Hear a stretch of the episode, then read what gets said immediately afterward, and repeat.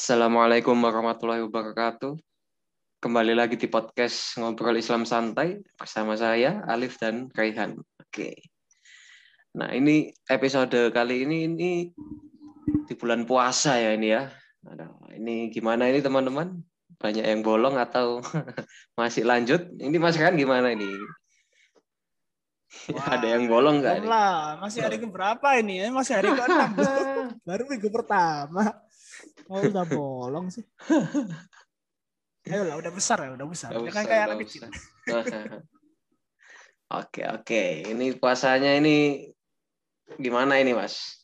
Terasa berat atau tidak ini di masa-masa seperti ini? nih?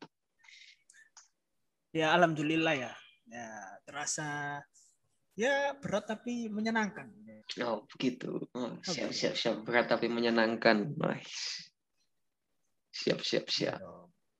Oke, Ibadah uh, itu nggak ada yang namanya berat. wah, ibadah tidak ada yang namanya berat. Oke, kali ini kita akan bahas apa ini, Mas? Di episode Oke, kali ini. sekarang sekarang kita akan membahas hmm, itu kita akan membahas beriman pada nabi ya penting ini teman-teman. Ya atau eh, kita akan bahas gini lah. Eh gampangannya kita akan membahas eh, offense ya, offense. Offense ke Oh, orang. fans dengan Gimana Nabi. Offense ke Kenapa? orang itu gimana ya? Wah. Kita masukkan dalam pembahasan pada hari ini, teman-teman. ngefans ya. aku aku jujur ya aku sendiri ini nggak bisa apa ya nggak nggak pernah ngefans gitu ya sama ngefans yang aneh-aneh mungkin suka sih suka ya mungkin ada orang yang bikin seperti ini seperti ini dan suka ya karena kan apa yang di karyanya itu bagus gitu tapi ngefans sampai mati gitu itu nggak pernah gitu nggak terbayangkan Ya, gimana Mas Alif saya Mungkin juga ya. pernah ngefans. pada Mungkin ya kalau ngefans kita- ya mungkin dalam tanda kutip ngefans sampai mati-matian ya. Cuman kan kalau misalnya Iya. ada orang bikin karya suka gitu kan ya biasa kan ya. Iya Suka karena Ya mungkin kalau saya sendiri sih ya sekedar suka sih. Suka. Iya gitu. sama kan suka karena kan dia membuat seperti ini karena dia berbuat seperti ini itu kan udah biasa lah ya seperti itu kan. Tapi Ah, ngefans yang sampai berlebihan itu nggak nggak pernah ya nggak pernah terbayang gitu. nggak pernah. Ya, kita juga Oh, ini juga- jadi mungkin kalau misal ditanyai ya, siapa sih artis yang kamu suka atau anu enggak enggak enggak apa ya enggak enggak enggak ada ya kan. Enggak ada. Ngefans sih. Mungkin ya momen ngefans yang seperti itu. Tapi mungkin kalau kita berdua ini nggak bisa lihat ya dari perspektif orang yang pernah ngefans mati-matian gitu itu nggak pernah nggak bisa membayangkan ya karena kita berdua juga ya apa ya nggak pernah merasakan gitu. Enggak pernah merasakan ya. Mungkin Ya. sedikit subjektif tapi ya Hmm. saya akan berusaha menjelaskan ya dari Oke, oke, kita berusaha membicarakannya ah tidak apa lewat perspektif mereka gitu ya. Iya lah, kita berusaha lah berusaha. berusaha Jadi, aja lah. Oke. ah, Oke, kenapa nih Mas kok di Indonesia sendiri nih ya kok banyak sih orang yang ngefans sama suatu tokoh-tokoh atau artis-artis yang bisa dibilang kurang positif ya? ya mungkin karena Hmm. itunya mas karena jadi orang ngefans itu banyak banyak banyak karena banyak sebab ya orang bisa ngefans itu. Hmm, bisa karena eh, prestasi prestasinya dia luar biasa atau ya kalau menurut yang dilihat itu sudah membanggakan. Yang kedua Oke, orang yang oke. ganteng. Orang um, ganteng. orang yang ganteng atau yang cantik ya? ya ganteng atau cantik. Tuh biasa itu kan. Ya sama lah kita kalau ada orang yang ganteng atau cantik kan ya kita suka suka tapi kan ya seperti itulah. Kita bukan bukan ada ya sama halnya dengan laki-laki kalau lihat perempuan yang rupawan atau sebaliknya kan ya begitulah Ya begitu ya. itu biasanya seperti itu ya seperti itu kalau ada juga eh, mereka mempunyai talent atau sesuatu yang apa ya ya bakat Yang yang, bakat kalau yang dilihat itu wih keren aku mau jadi biasa. kayak, kayak dia ya. Ah, atau karya lah karya karya lah yang karya yang luar biasa entah itu film atau lain sebagainya karya seni atau eh, macam-macam ya. ya Oke, yang oke. luar biasa Nah ini mas, maksudnya mungkin di fans di sini ini ngefans mati ya. Jadi mungkin ada orang yang punya suatu karya, terus ada orang yang suka, dia suka sama yang membuat karya itu. Nah si yang suka ini dia itu nggak hanya suka sama karyanya gitu, dia suka keseluruhannya gitu loh. Jadi kayak apa ya? Mungkin di internet ini istilahnya itu apa? Ngesimp ya. Ngesim. oh, anu, jadi dia suka apa? Kalau Secara keseluruhan dari berlebihan dia kan. Jadi Secara mulai dari berlebihan. ujung rambut sampai ujung kaki gitu loh. Ah. Kayak kayak suami suka sama istrinya gitu kan. Iya iya, seperti itulah. Oh, gitu ya. Mungkin Mas Alif bisa ceritakan sedikit fenomena simping atau sim-sim ini. Wah, enggak pernah mas. Ini enggak, enggak pernah. Ini agak susah juga ini ya kita melihat. Mas Alif sering menemui orang-orang seperti itu atau di internet? Gimana? Ya sering menemui, cuman kan aku, saya apa aku ini nggak tahu kok mereka itu bisa seperti itu tuh juga nggak tahu. Jadi ya gimana ya, ini mungkin susah juga ini. kok bisa mereka itu bisa sampai ngefans mati gitu atau ngesim gitu ya. Gimana gitu. Ya mungkin Itu nggak tahu ya, juga itu. sudah kodratnya manusia ya mencintai sesuatu yang Mencintai seseorang atau sesuatu ya. sesuatu yang bagus ya, yang baik menurut dia ya. Mm-mm. Sudah kodratnya. Kita mencintai laptop mahal. Ya, Kenapa ya kita tahu? ya kan itu Kita tahu. mahal.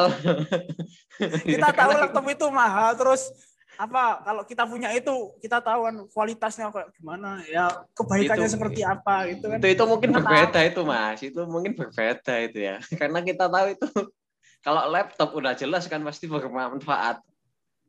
Udah jelas kan ya bermanfaat dan harganya mahal ya sudah jelas kan harga, mahal itu gimana kita nggak apa ya nggak nggak menjaga gitu. Itu itu saking kayanya atau gimana gitu ya. Ya begitulah kalau mungkin barang sih kalau kan bisa dilihat dari manfaatnya nih mas. Cuman kan Ya. kalau orang-orang yang kayak suatu toko-toko atau artis-artis gitu kan juga mungkin gimana ya kan enggak enggak semuanya bermanfaat seperti itu loh. Iya memang betul. Cuman kan ya begitu tadi kan yang namanya artis kan mesti kalau dan toko-toko kan ada apa ya? Ya, Eh, contohnya mungkin kayak kayak kayak iklan itu kan ada yang membuat kita suka gitu loh. Hmm, Kalau iklan seperti ini itu saya ya. kalau ya kalau yang sekarang kan sekarang kan ada orang suka K-pop gitu kan. Banyak orang ya perempuan suka K-pop, kalau cowok suka suka nonton anime K-pop. ya. K-pop, J-pop kalau yang cowok eh, ya ada cewek juga Idol-idol ada ya, JKT48 anime, ya. idol, ya seperti itu kan cuman Heeh, heeh. kan kalau kalau lihat wih keren atau gimana ini ada apa ya kalau di jantungnya berdebar-debar mau lihat mereka tampil sampai sesak. Tuh, Mas Alif tahu ya Mas Alif ya kan salah Wah. satu alasan kenapa tak- kenapa Michael Jackson disebut King of Pop itu karena gini jadi pada saat eh, konser ya salah satu konsernya itu diberitakan ya sebelum sebelum Michael Jackson datang itu udah banyak fansnya yang pingsan Hmm. Saking Wih. saking hype-nya jadi beliau mah belum datang ya. Orangnya belum datang di di tempat Belum- konsernya belum. itu udah banyak yang pingsan. wah. Wah, ini Michael Dan Jackson ini bukan karena pingsannya bukan karena dehidrasi atau gimana ya, Wah. Tapi karena saking pengen ya teriak-teriakannya itu ah, Wow. itu salah satu hal yang bikin dia ke The King ya, Pop, King ya. gitu. Wah, ini ini punya haki raja. Waduh. itu itu jarak berapa kilometer kena ya. Makanya kan nggak salah toh dinamai King ya. Jadi raja. Nggak nonton One Piece ini. ya nonton-nonton sedikit lah kalau bosen kalau ya. kalau nggak nonton One Piece bisa dicek di wikinya ya.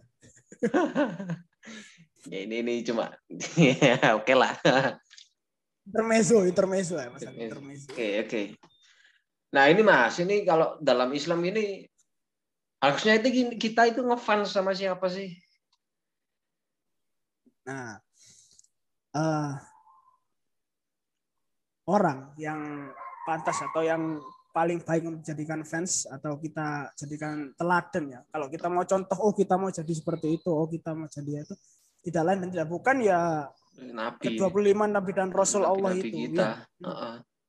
benar juga karena ya mana ya oh, siapa yang lebih baik kalau bukan nabi-nabi kita yang perilakunya paling baik selain mereka Iya, dan mereka adalah orang-orang terpilih di masanya dan sampai sekarang ya itu uh, jadi kalau orang yang mereka. ngefans mati ya ngefans mati atau ngesim gitu itu kan biasanya mereka mengikuti orang yang mereka fans itu kan mereka Mhm. jadikan teladan secara tidak sadar mereka jadikan teladan kan ya jadi iya kita sebagai orang muslim itu seharusnya ya seharusnya sebaiknya itu kita ngefans sama nabi-nabi kita ya karena benar siapa Ali. lagi yang patut dijadikan teladan gitu ya kan namanya ngefans kan juga secara tidak langsung kan kita pasti ngikuti mereka kan benar Mas Ali.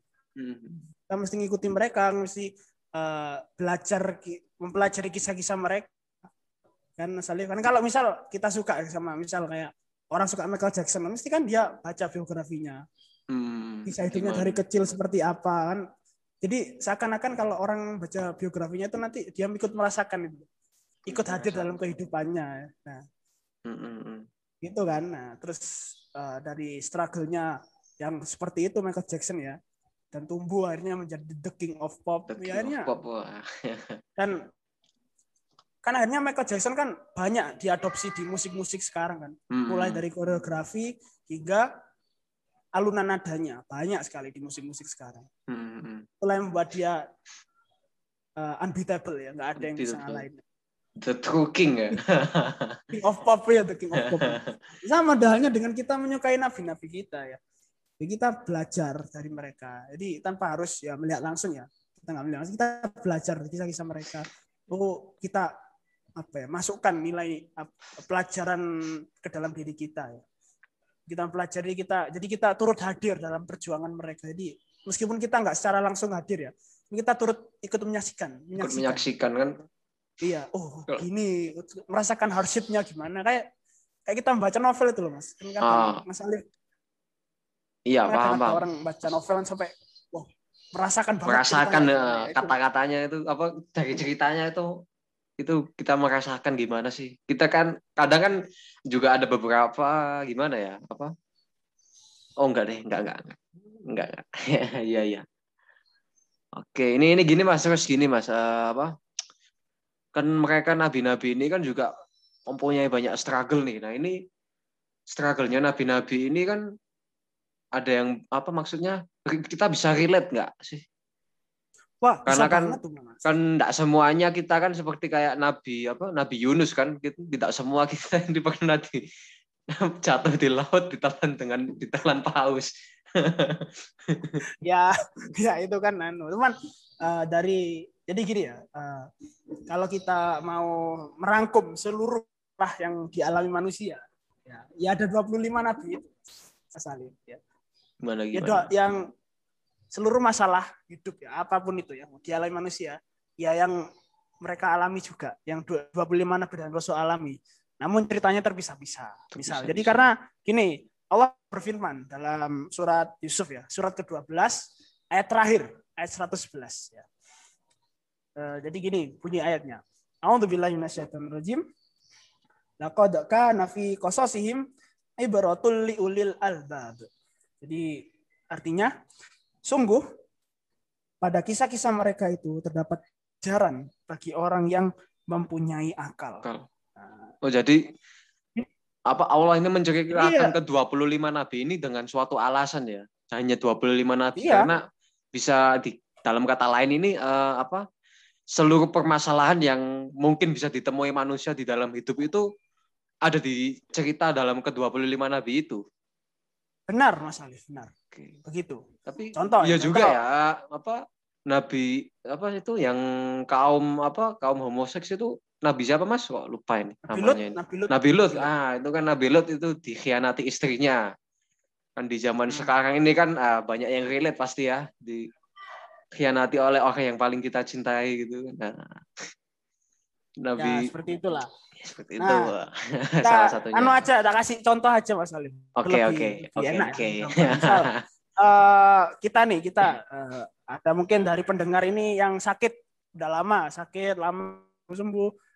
Coba belajar dari Nabi Ayub. Nabi Ayub. Nabi Ayub. Nah, Nabi Ayub ketika Allah kasih sakit itu pernah bilang, jadi gini, istrinya pernah tanya, e, kamu sakit seperti ini tuh kamu nggak nggak apa nggak nggak capek atau nggak gimana gitu loh. Tapi Nabi Ayub bilang gini, wahai istriku, sesungguhnya sehatku lebih banyak daripada masa sakitku. Jadi hmm. aku menganggap ini sebagai blessing from Allah, hmm. sebagai ujian dari Allah, sebagai berkah dari Allah. Apa tahu dari sakit ini Allah bisa mengangkat derajatku untuk ke surga. Kita nah, belajar. Iya. Kalau teman-teman bagi teman-teman yang uh, menderita ya punya penyakit atau bawaan sejak lahir atau gimana ya atau menderita penyakit ya don't give up gitu loh.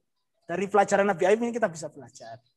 Ada lagi teman-teman kalau uh, mungkin dari pendengar ini ada yang jadi uh, jadi ya, presiden, jadi jadi pemimpin lah, jadi tokoh di masyarakat. Pemimpin, uh... Belajarlah dari Nabi Daud. Hmm. Nabi Daud itu dari rakyat kecil yang bukan siapa-siapa, jadi raja. Terus ketika meninggal itu ribuan orang datang untuk melayat dia dan mereka semua merasa kehilangan. Masya Allah. Itu Nabi Daud.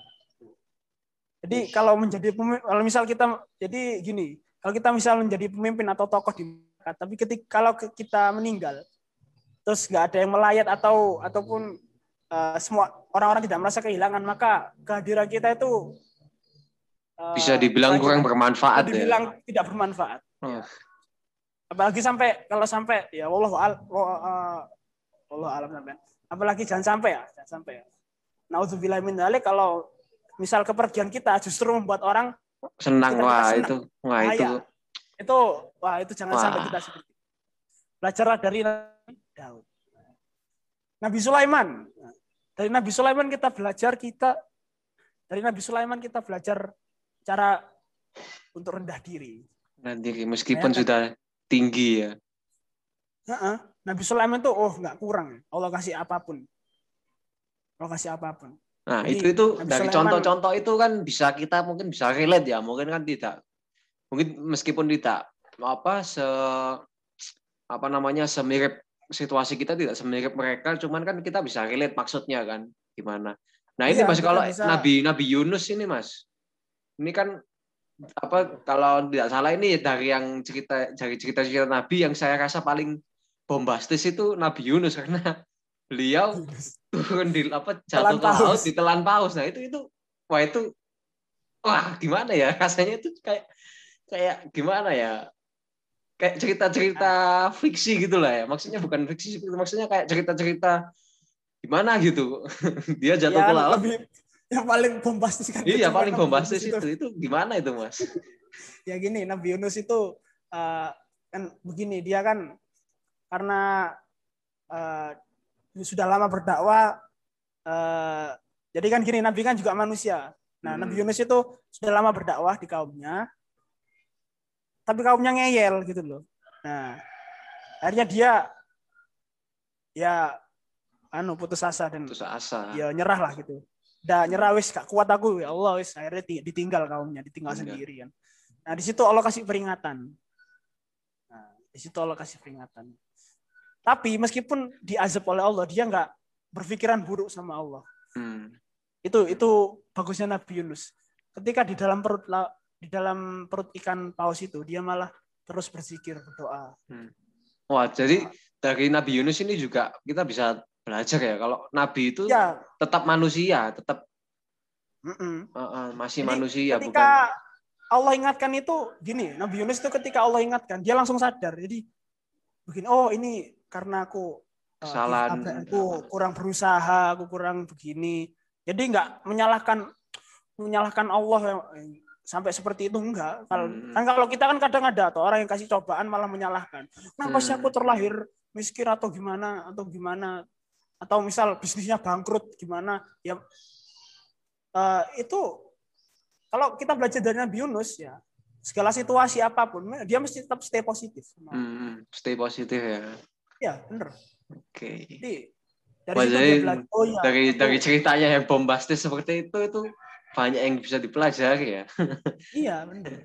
Iya. Jadi bukan hanya kok bisa dia survive di telan paus ya Allah alam iya. gitu.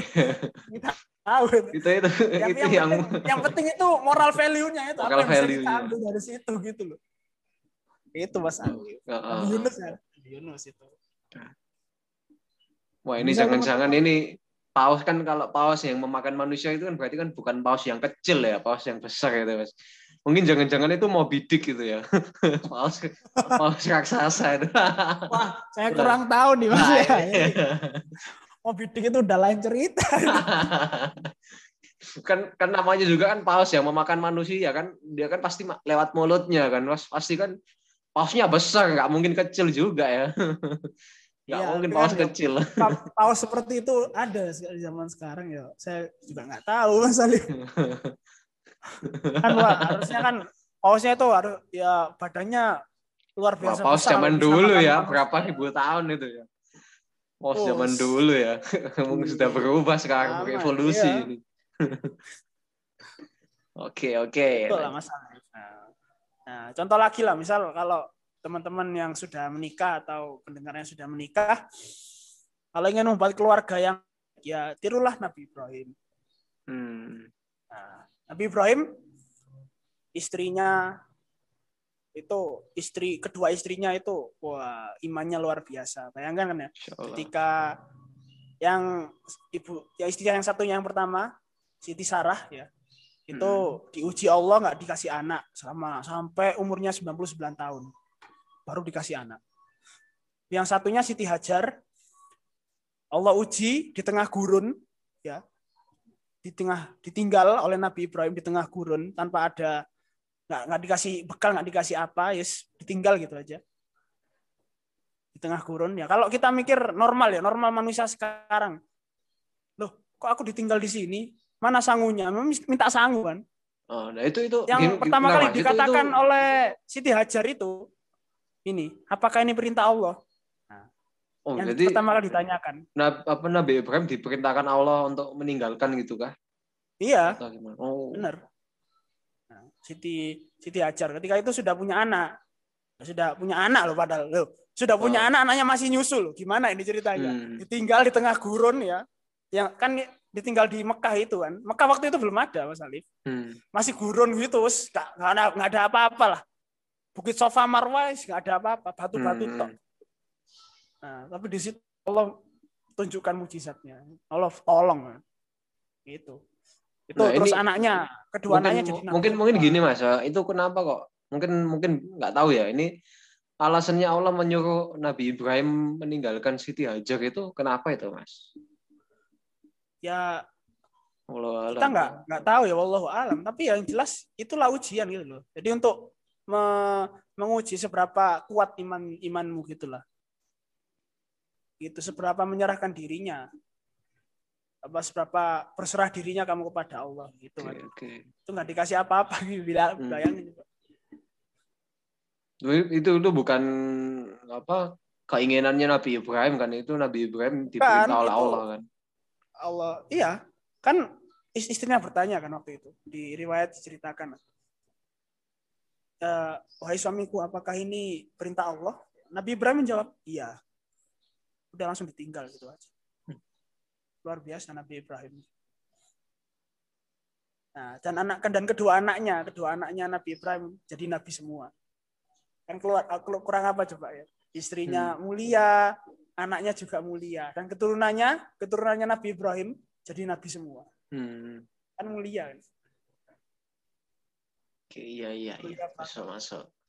Luar biasa Oke, apa lagi nih? Kita akan membahas apa lagi? Apakah mungkin cukup nih? Mungkin kan ini kita juga rekamannya puasa kan ya, mungkin tidak terlalu banyak juga mungkin. nah ini ini terakhir Oh, Mas Alif ada, ada lagi nih. Apa ini? Apa ini? nah ini kenapa Allah menurunkan nabi-nabi ya nah yang pertama begini teman ya mungkin teman-teman bertanya-tanya nih ya kenapa Allah menurunkan nabi-nabi nggak langsung aja dikasih tahu ya, dari awal sampai ayat A sampai Z ya begitu ya teman-teman ya jadi begini teman-teman Eh, nabi-nabi itu Allah jadikan perantara ya untuk menyampaikan pesan-pesannya karena apa Allah tahu nature-nya manusia ya fitrahnya manusia itu diingatkan bakal Lupa. lupa. Nah, sama halnya dengan nabi kita, nabi kita Nabi Adam. Allah ingatkan, ya, wala taqrabah hadhihi syajarah. Jangan sekali-kali kamu dekati pohon ini ya. Ya, akhirnya didekati. Fataku Kan. naminat zalimin. Maka kamu akan Jadi maka orang kamu zalim. akan masuk orang-orang yang zalim. Nah, itu kalau nggak diingatkan manusia ya lupa gitu. Eh, Ya, itu. kita emang anunya rupa. Nah itu lupa itu ya. kalau dari Nabi Adam kita juga bisa ini ya. Nabi Adam salah sekali aja diusir dari surga. Kita yang salah berkali-kali aja masih berharap berkali-kali surga. gimana? Nah, Nah, ya itu. begitulah. Nah, itu begitu teman-teman ya. Jadi karena nggak ya nggak mungkin aja lah Allah mengingatkan lewat malaikat ya. Malaikat nggak bisa kita lihat. Ya. Apalagi bangsa jin nggak mungkin. Nggak mungkin. Jadi satu-satunya yang paling netral yang bisa mengingatkan eh, seluruh makhluk hidupnya ya, ya manusia. Kenapa? Manusia. Manusia bisa dilihat sama jin. Ya. Manusia bisa dilihat sama jin, bisa dilihat sama malaikat dan bisa di bisa berinteraksi dengan manusia lainnya. Nah itu ini mungkin itu kayak yang apa Nabi Muhammad nggak ya? Apa kan Nabi Muhammad itu diturunkan tidak hanya untuk manusia, tapi Ah, juga untuk, seluruh bangsa jin. Ah, ah, dan Ah. ya soal seluruh rahmat bagi Rahmat semesta manusia. alam, Hmm, rahmatan lil alamin, Oke oke. termasuk bangsa jin dan lain sebagainya. Hmm, Kan ada ceritanya toh ketika waktu itu eh, bagaimana bangsa jin ingin tobat dan masuk Islam, ya, ingin berislam, gitu kan? di, di juga di surat Al Jin itu kan ayat satu itu kan kalau diceritakan juga kalau Nabi Muhammad itu membaca Al-Quran pasti jin-jin itu pasti mendengar semua. Mm-mm, Dan banyak Oh, yang Oke. eh, suka dengan bacaannya Nabi Muhammad, akhirnya mereka masuk Islam. Gitu. Oke. Misalnya. Ya, oke, mungkin episode ini cukup ya. Tidak terlalu panjang juga karena ini kita Ya, juga lagi Ramadan. puasa ini. Spesial Ya. Ramadan ya Mas Alif ya. Iya, Ngomong lama-lama capek, iya capek, kering soalnya. Aduh. kering tenggorokan. Oke, mungkin cukup ya teman-teman. Eh, Kita bertemu lagi di episode selanjutnya. Wassalamualaikum warahmatullahi wabarakatuh.